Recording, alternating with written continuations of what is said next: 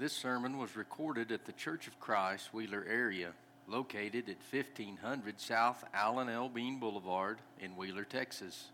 Our regular meeting times are at 10:30 a.m. and 2:30 p.m. each Sunday.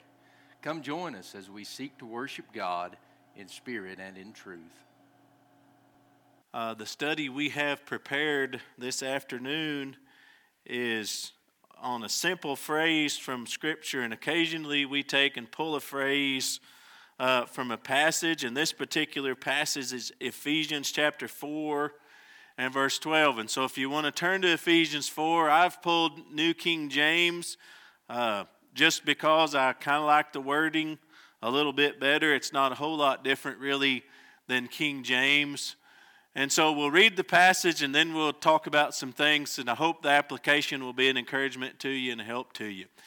And so in his letter to the church at Ephesus, the Apostle Paul says, "For the equipping of the saints, for the work of ministry, for the edifying of the body of Christ." And so we talk about ministry, and that may be a word some people don't like very good, the idea of a minister or a ministry. It's a very common word in the religious world and in the religious realm, and a lot of different people talk about a ministry. But here in the letter that the Apostle Paul writes to the church at Ephesus, he says this in the sense of edifying the body of Christ. The work of ministry he prescribes to the saints. They are to do this work is the idea. So now I want to back up and catch verse 11. And he says, "He himself," this would be Jesus, "gave some to be apostles, some prophets, some evangelists, some pastors and teachers." And so now we back up for the equipping of the saints for the work of ministry. And so Jesus has set some people within the church. He's created some offices in the church, very specifically with a specific role and a specific task. And that's what I want to talk to you about today, because it's very critical. Now, I do evangelistic work, and so I go to a lot of congregations and work with a lot of places. And every one of those congregations, without fail, is in the same place. They need more people to be active. Every one. Every congregation needs a bigger core group of people who have dedicated to everything that the church does. Every congregation, I don't care what size it is, because I go to some that are bigger and I go some that are smaller. Everyone is in the same boat for this sense. And so Jesus put these people, apostles, prophets, evangelists, pastors, that would be elders, and teachers. And so the idea today that we want to talk about is exactly what does this mean? And so I decided, and I don't normally do this, that I was going to look at some other versions of the Scriptures. And so the first one that I pulled was American Standard Version. And I don't know a whole lot about it. It doesn't seem too bad to me. I'm not here to promote it or one or another. But I want you to notice, he says in the American Standard, "For the perfecting of the saints unto the work of ministering, unto the building up of the body of Christ." I kind of like that. I kind of like the way that puts that. He gave elders, evangelists, and teachers for the perfecting of the saints. What does that mean? To perfect the saints.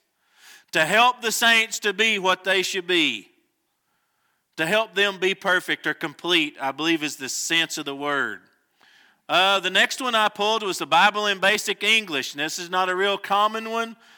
In fact, it may only be available on electronic stuff. So if you have a Bible on your phone, you might could get this one. But it's an interesting version because it used the most simple 1,000 words is what it used. So if you like simple, this is kind of it. It says, "For the training of the saints as servants in the church, for the building up of the body of Christ." Well, this makes it pretty simple. He gave elders, evangelists, and teachers for the training of the saints. And that's the idea, is the work of ministry needs to happen. People need to be trained to do church work so that the church can be built up. That's the idea. So the building of the body can be perfected, can be done. I'll ask you a question. Why? Why is this important? And you may even say, and it would be very fair, Sean, you preach on this stuff a lot.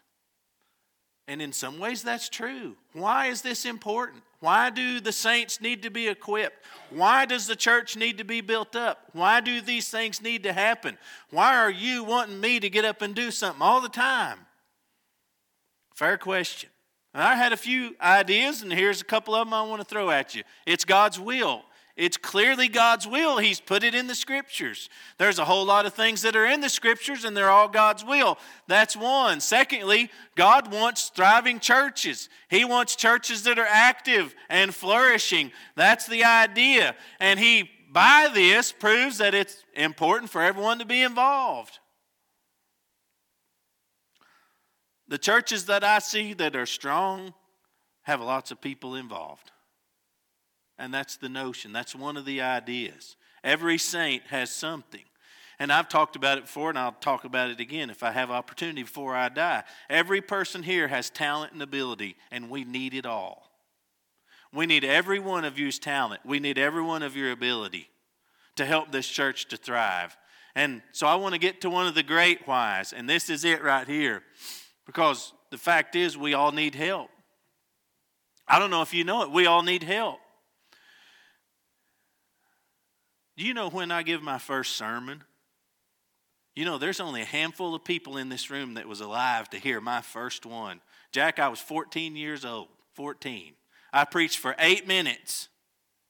And now there may be some people here today who wish he'd preach 8 minutes today. Not going to happen today. I'm going to preach a little longer than that today. But I had people that helped me. I had people that reached out to me. My dad helped me put my first sermon together. He set me down and he helped me to do that. And you know what? That's been a great blessing to me in my life. That's changed my life to have that. I remember leading my first song. I was really nervous. I grabbed a hold of my book. I wasn't going to keep time. Joe Dukes got up and grabbed my arm, jerked it loose from the book. My arm was keeping time. No son, a grandson of Joe Dukes was going to lead a song without keeping time. Do you know what? Along the way in my life, I've had people help me and reach out and offer a hand and say, let me help you. Not just to learn, but to help me through struggles of life. Through the struggles of growing up, through the struggles of being a teenager, through the struggles of being a young married man and a father. Along the way, I've had a lot of people reach out a hand to me and say, let me help you. And it's made me what I am. And the fact is, we all need that. The truth is, every one of us needs this right here. Someone to reach out and go, let me help you. You know what the end game, the big why? I want to go to heaven. I want to go to heaven. I want you to go to heaven. Isn't that the idea? And there's a whole lot of things that are fighting against us. I mean, this old world that we live in is terrible. It's just shocking to me how terrible it is. How many things are against the church? I mean, we're in a world today where essentially our government is against the church. It's crazy.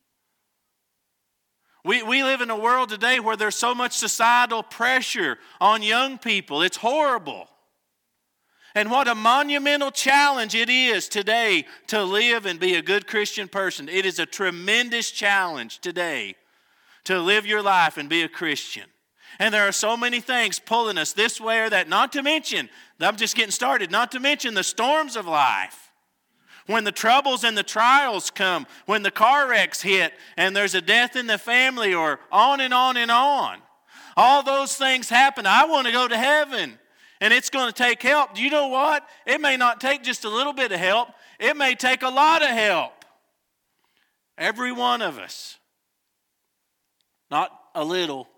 I mean a lot. Wouldn't it be better? Let me ask you a question. Do you think we'd be better if we had 2 elders or 10? Which do you think would be better? 4 deacons or 15? 15 teachers or 30? Which would be better? We got two or three little kids? What would be better? 10 little kids or 30 or 40? What would be better? We all know, everyone here can answer this question. Would we be better with 100 people or 200 people? We all go 200. Now, there may be the odd hermit out there that goes, no, we need 7 people. We know that's not the answer. The more people that we have lending a hand, the more people that you can go to and say, hey, I need help. The more people that you're comfortable with going, I don't know what to do, I need help. And there's somebody there goes, I can help you, I've been there. I've been there. Brethren, that's why this matters. We all need a lot of help getting to heaven. That's a fact. Everyone need help. And we need all the help we can get. We need everybody that we can get to help us. And the more that we get, the better it'll get.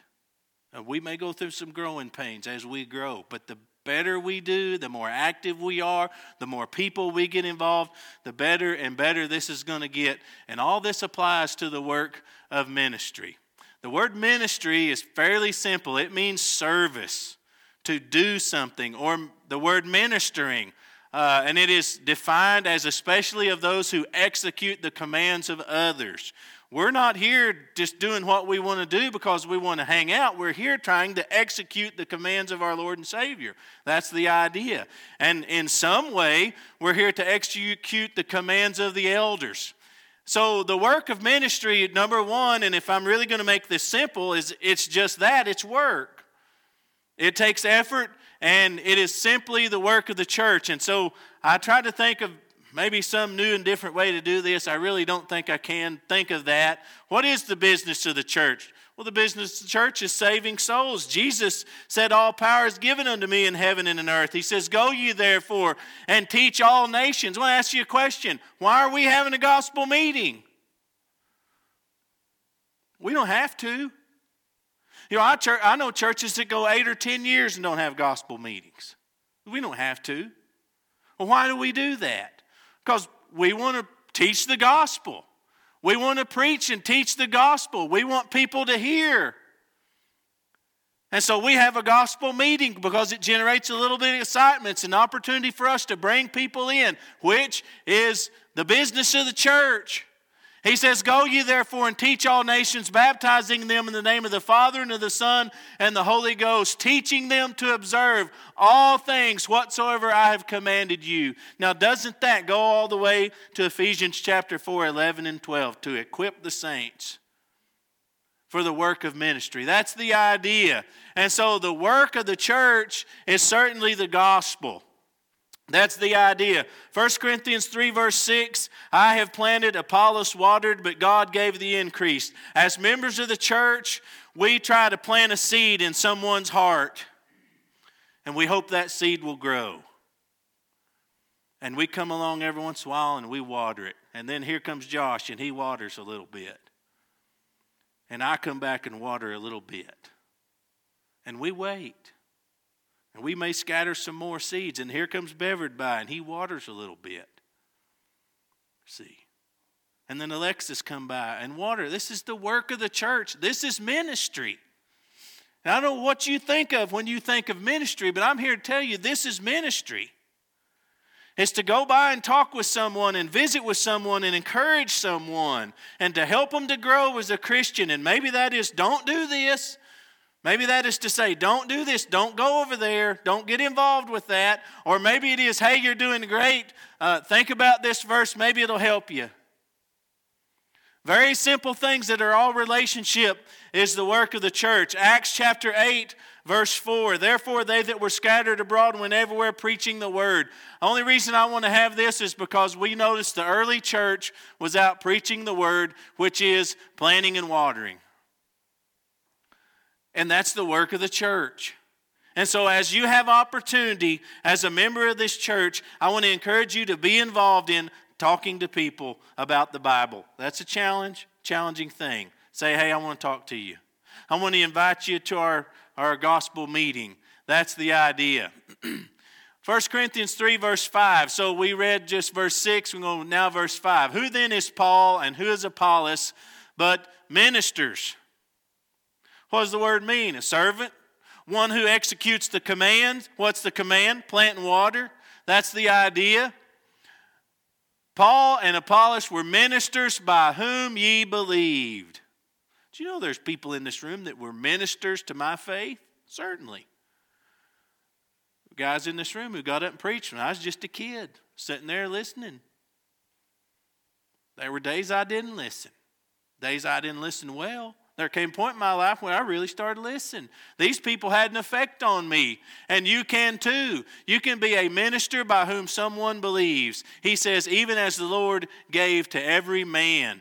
These guys were out there preaching and teaching in Corinth, and they had an effect on people. Now, chapter 9, verse 1, the apostle says, am I not an apostle? Am I not free? Have I not seen Jesus Christ our Lord? Now listen carefully. Are not ye my work in the Lord?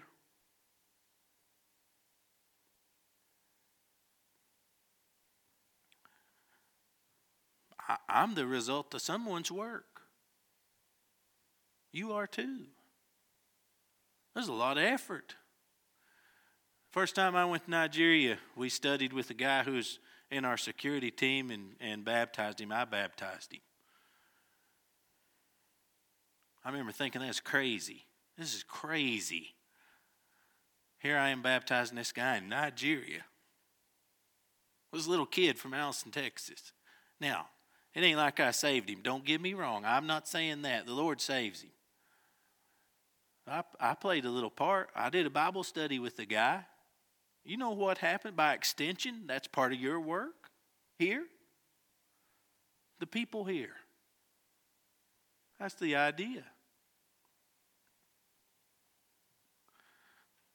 I go back a year or two later, and he comes up and hugs me. He said, you're my father in the faith. I said, that ain't true. I said, that ain't, but you know what? That is true in a sense. Just the way it's true that he's part of the work that I did. It's just the way of it. Ephesians 2, verse 10. For we are his workmanship, created in Christ Jesus unto good works, which God hath before ordained that we should walk in them. We are the workmanship of Jesus. What is workmanship? Matt makes a leather belt. That's workmanship, isn't it? We see his work, right? And the Lord, it's his work. He crafted the apostles. And they went out and taught person after person after person. I mean, do you realize verbally the gospel's been going from person to person since Jesus all the way to you and me? From man to man, from woman to woman. And it still works that way today. And if we're his workmanship, then we need to be like the apostles. We're created. We're ordained for good works is the idea. Okay, so I want to change gears just a little bit. The work of ministry is just that. It's church work. And there's a whole lot of things that go into that. Secondly, elders oversee this work. We need somebody to orchestrate this work, and that's the idea. And so we're going to go back to Ephesians 4, and I hope you don't get tired of it. Just keep your thumb there.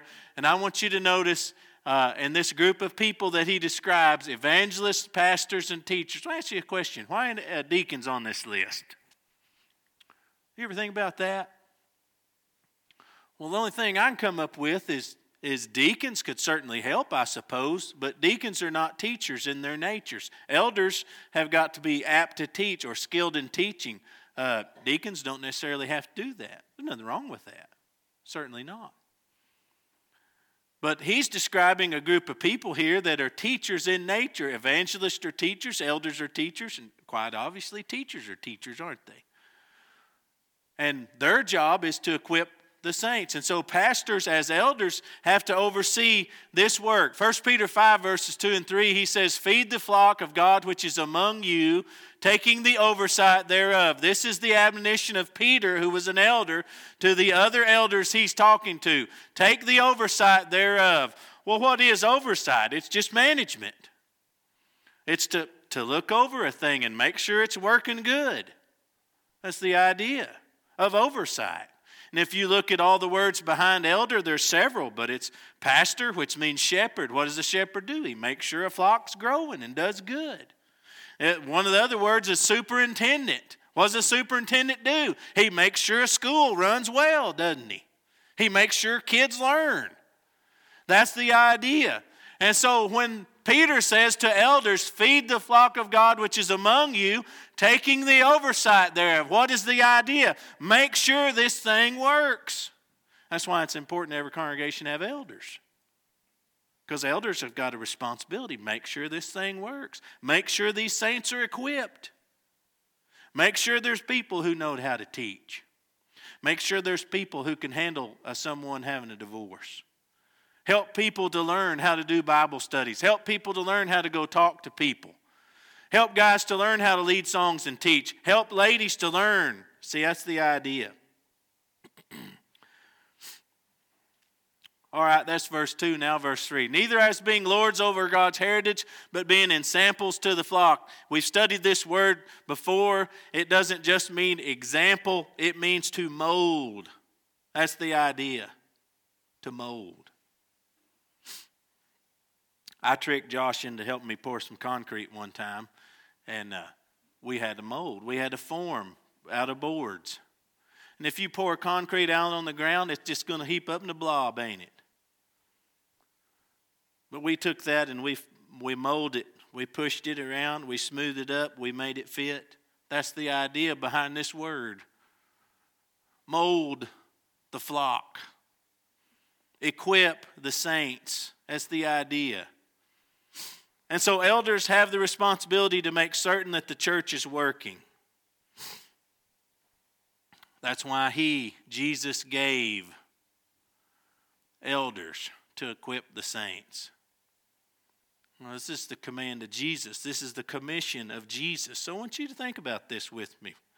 If we all get busy and we all work together, a church will thrive, a church will grow. That's what he's described here. We're going to read all this. He himself gave some to be apostles, some prophets, some evangelists, some pastors and teachers. Listen carefully. For the equipping of the saints, for the work of ministry, for the edifying of the body of Christ. I want to keep reading.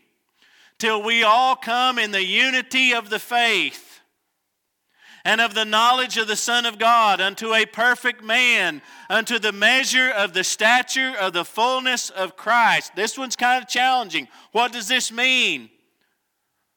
Unity of faith, knowledge of the Son of God, perfect man. What is all this talking about?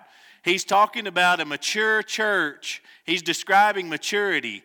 A fully functioning, highly active, hardworking, everybody involved church. If you back up and think about this, we work together, that's unity. We have knowledge because we've been taught. We are a perfect man because we're complete to the measure of the stature of the fullness of Christ. What does that mean right there? The measure of the stature of the fullness of Christ. I want to tell you what I believe it means. When I was a little kid growing up, every once in a while we'd go to Joe and the elders or my other grandparents, or maybe it happened even at home. My parents would say, "You're really growing." And I remember thinking, I'm growing. And they'd back you up against the wall and they'd say, "Stand up right here. We're going to see how tall you are. Stand up straight now." I'd go, "Wow." And there'd be 3 or 4 marks, and we'd compare. You've grown 2 inches. I want you to think about the fullness of Christ, everything that Jesus is. How do you compare? How do you measure up? I'll ask you a question. Are you the man that God wants you to be? Are you the woman that God wants you to be? Why not? If you're not, why not? How do you measure up? He describes the elders, the evangelists, the teachers' job is to help us to grow together to be what we ought to be. Now, I want to go to heaven. You do too. The best chance we got is if we all put everything we got and work together. Okay. So this is what he's describing. Maturity, growth, to be what he would have us be. And I want to keep going. That we henceforth be no more children. Why? Because we're mature, tossed to and fro, and carried about with every wind of doctrine. You see people that way who every little thing catches their eye and they just can never settle in and help. They can never settle in and work as an adult would work. This is what he described. Don't be that.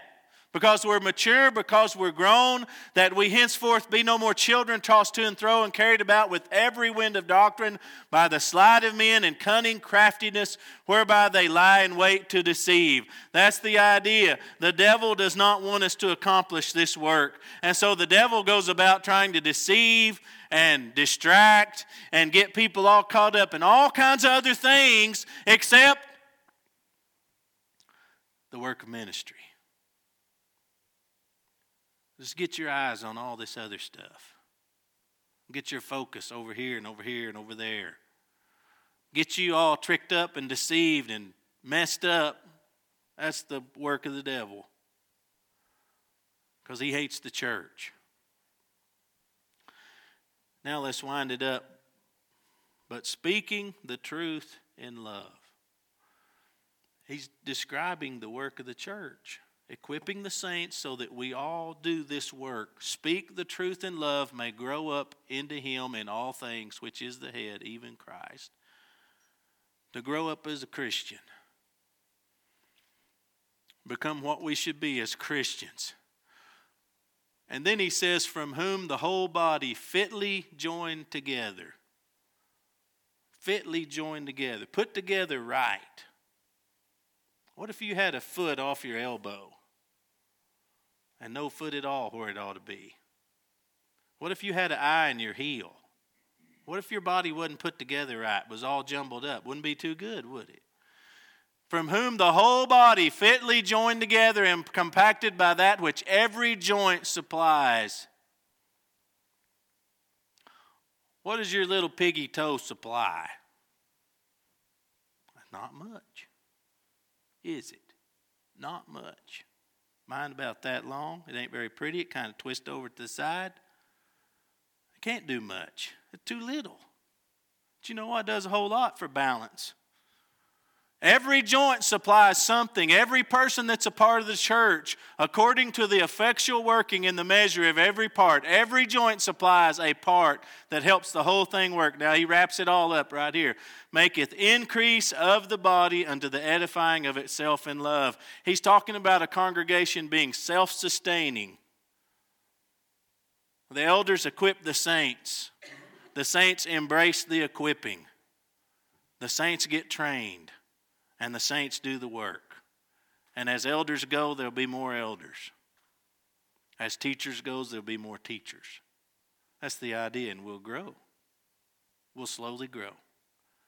And he's talking about strong growth. I don't know how well y'all can see this. I never threw a javelin. I always thought that'd be fun, throw a javelin. Beveridge may have thrown one or Garland. I never did. I want to ask you a question. What part of the body is not being used?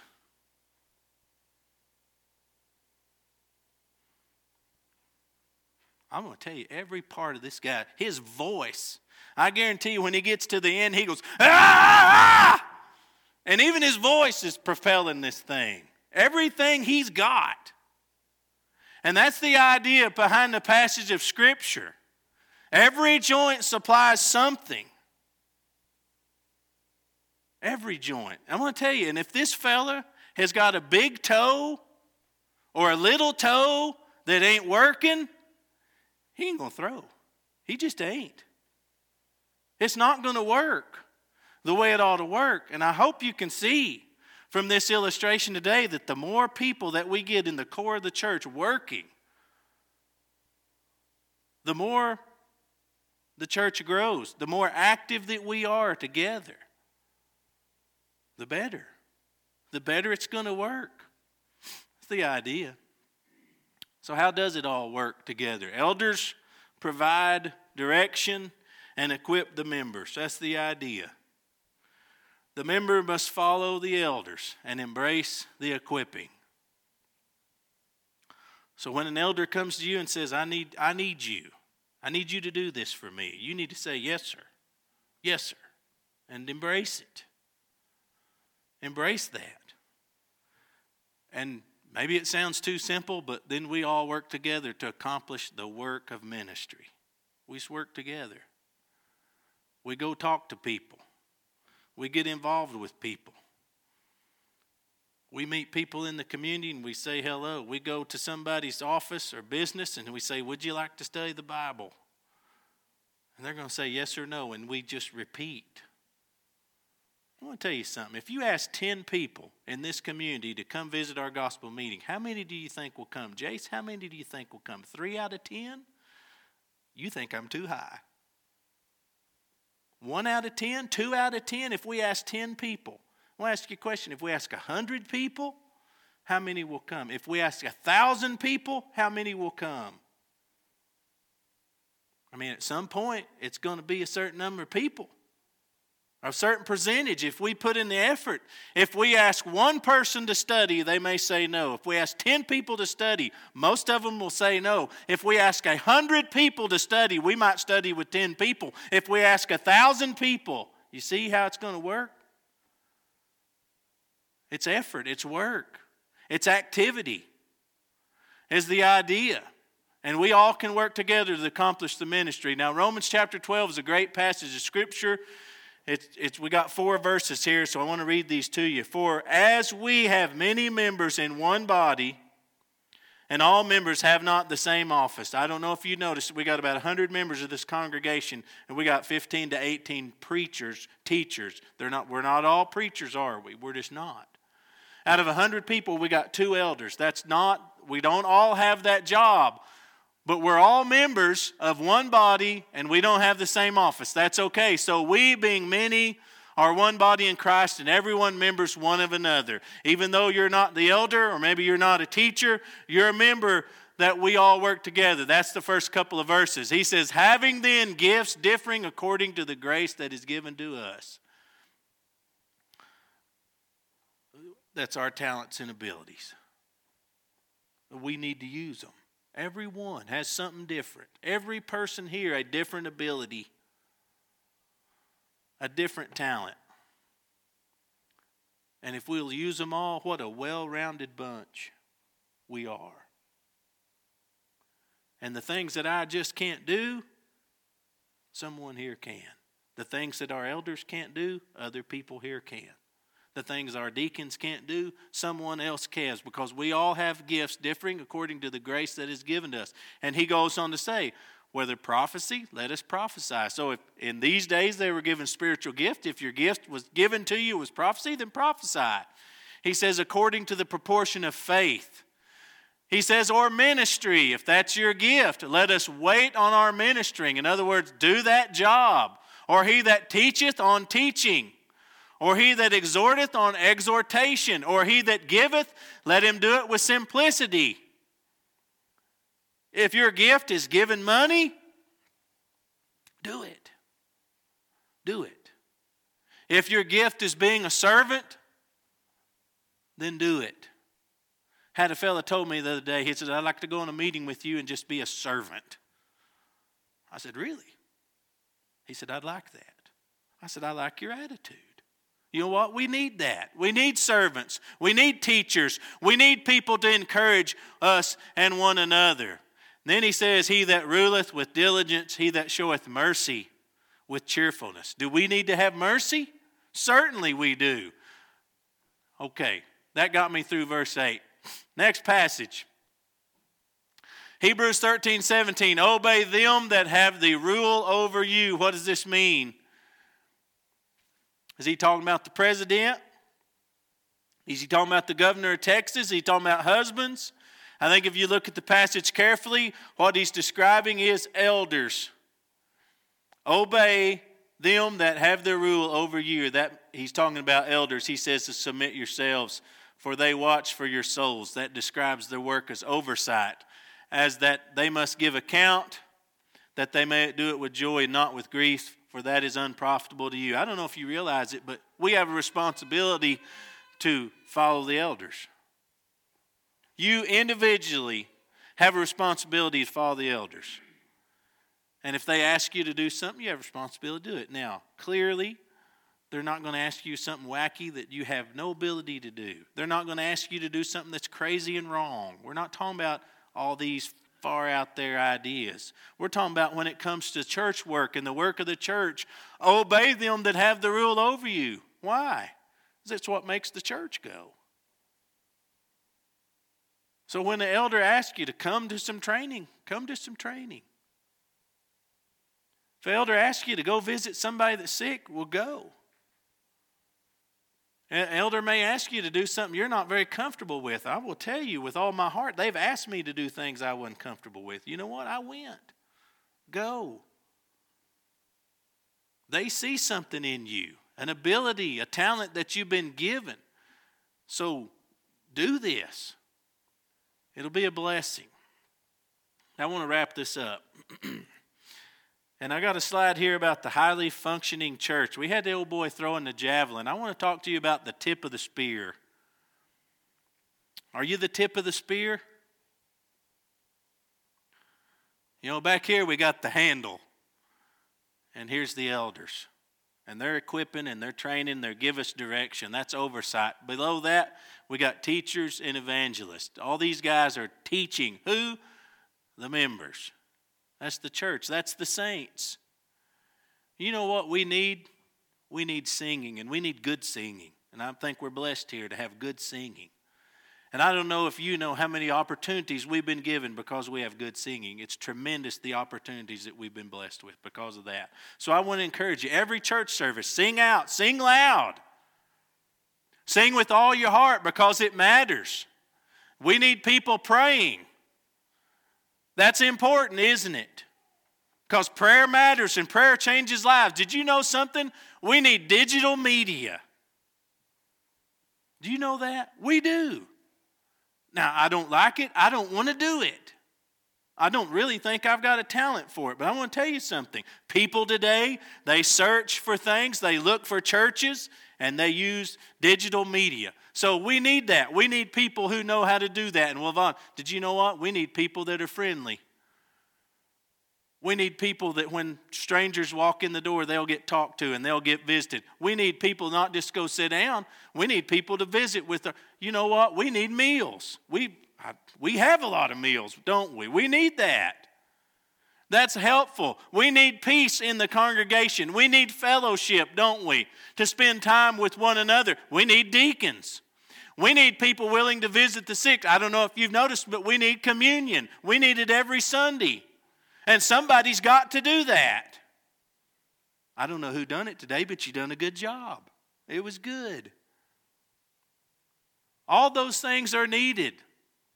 We need public relations. We need a good name in the community. We need a little bit of advertising. All those things are important. We need building care. We need this building clean and pretty for this upcoming meeting. That's important. We need contribution. We need money put in the plate. That's very important. We need discipleship and we need Bible studies going on in that area. And you know what? We need counseling because we have people that struggle. I do and you do. And we need good, wise counsel. We need personal work. We need gospel meetings. We need teacher trainings. We need setting up studies and we need conducting Bible studies. We need men and women studies. We need love. We need a lot of teaching. But the tip of the spear is the gospel. We need to have the opportunity to preach the gospel because that's what's going to change people. It takes a whole lot to make that work and work well. That's the idea. All this stuff here, all that is simply to support this. Why else do we have a Facebook page? Why? Why else do we visit the sick? We say, well, we want to help the sick. Yes, we do want to help the sick. We want to help the spiritual sick. We want them to go to heaven. Man, why do we have a church building? I don't know if you know it or not. We could have church in a brush arbor. I never done it. We had church in a tent one time. I seen D. Till, his tie about beat him half to death. He's the only preacher I've ever seen who took his tie off while he was preaching, threw it down. Could we do it in a tent? Yes, we could. Why do we have a building? Because we believe it's helpful to the spreading of the gospel. Why do we set up studies? So people can be taught. Why do we have personal work? So people can learn. Why do we have counseling? So people can overcome their problems and trials and temptations and make it to heaven. That's the idea, and I hope you see that. 2 Thessalonians 1, verse 11. Wherefore always we pray always for you. Let me start again. Wherefore also we pray always for you, that our God would count you worthy of this calling, and fulfill all the good pleasure of His goodness and the work of faith with power. I'll ask you a question. Are you worthy of this calling? Do you realize that the work of the church is the greatest work there is? It's the greatest work. You know, there's a whole lot of benevolent groups that do good things and help people, all those kind of things. There's a lot of organizations that do good. There's things that people devote their whole lives to. I'm going to tell you something. There is nothing greater than the work of the church. There is nothing greater than the work of the gospel. There is nothing better. Are you worthy of this calling? Thank you for listening to today's sermon podcast. If you have questions about what you have heard or would like to know more information, please contact us by emailing cfcwheelerarea@gmail.com or look us up on Facebook or Instagram and send us a message there.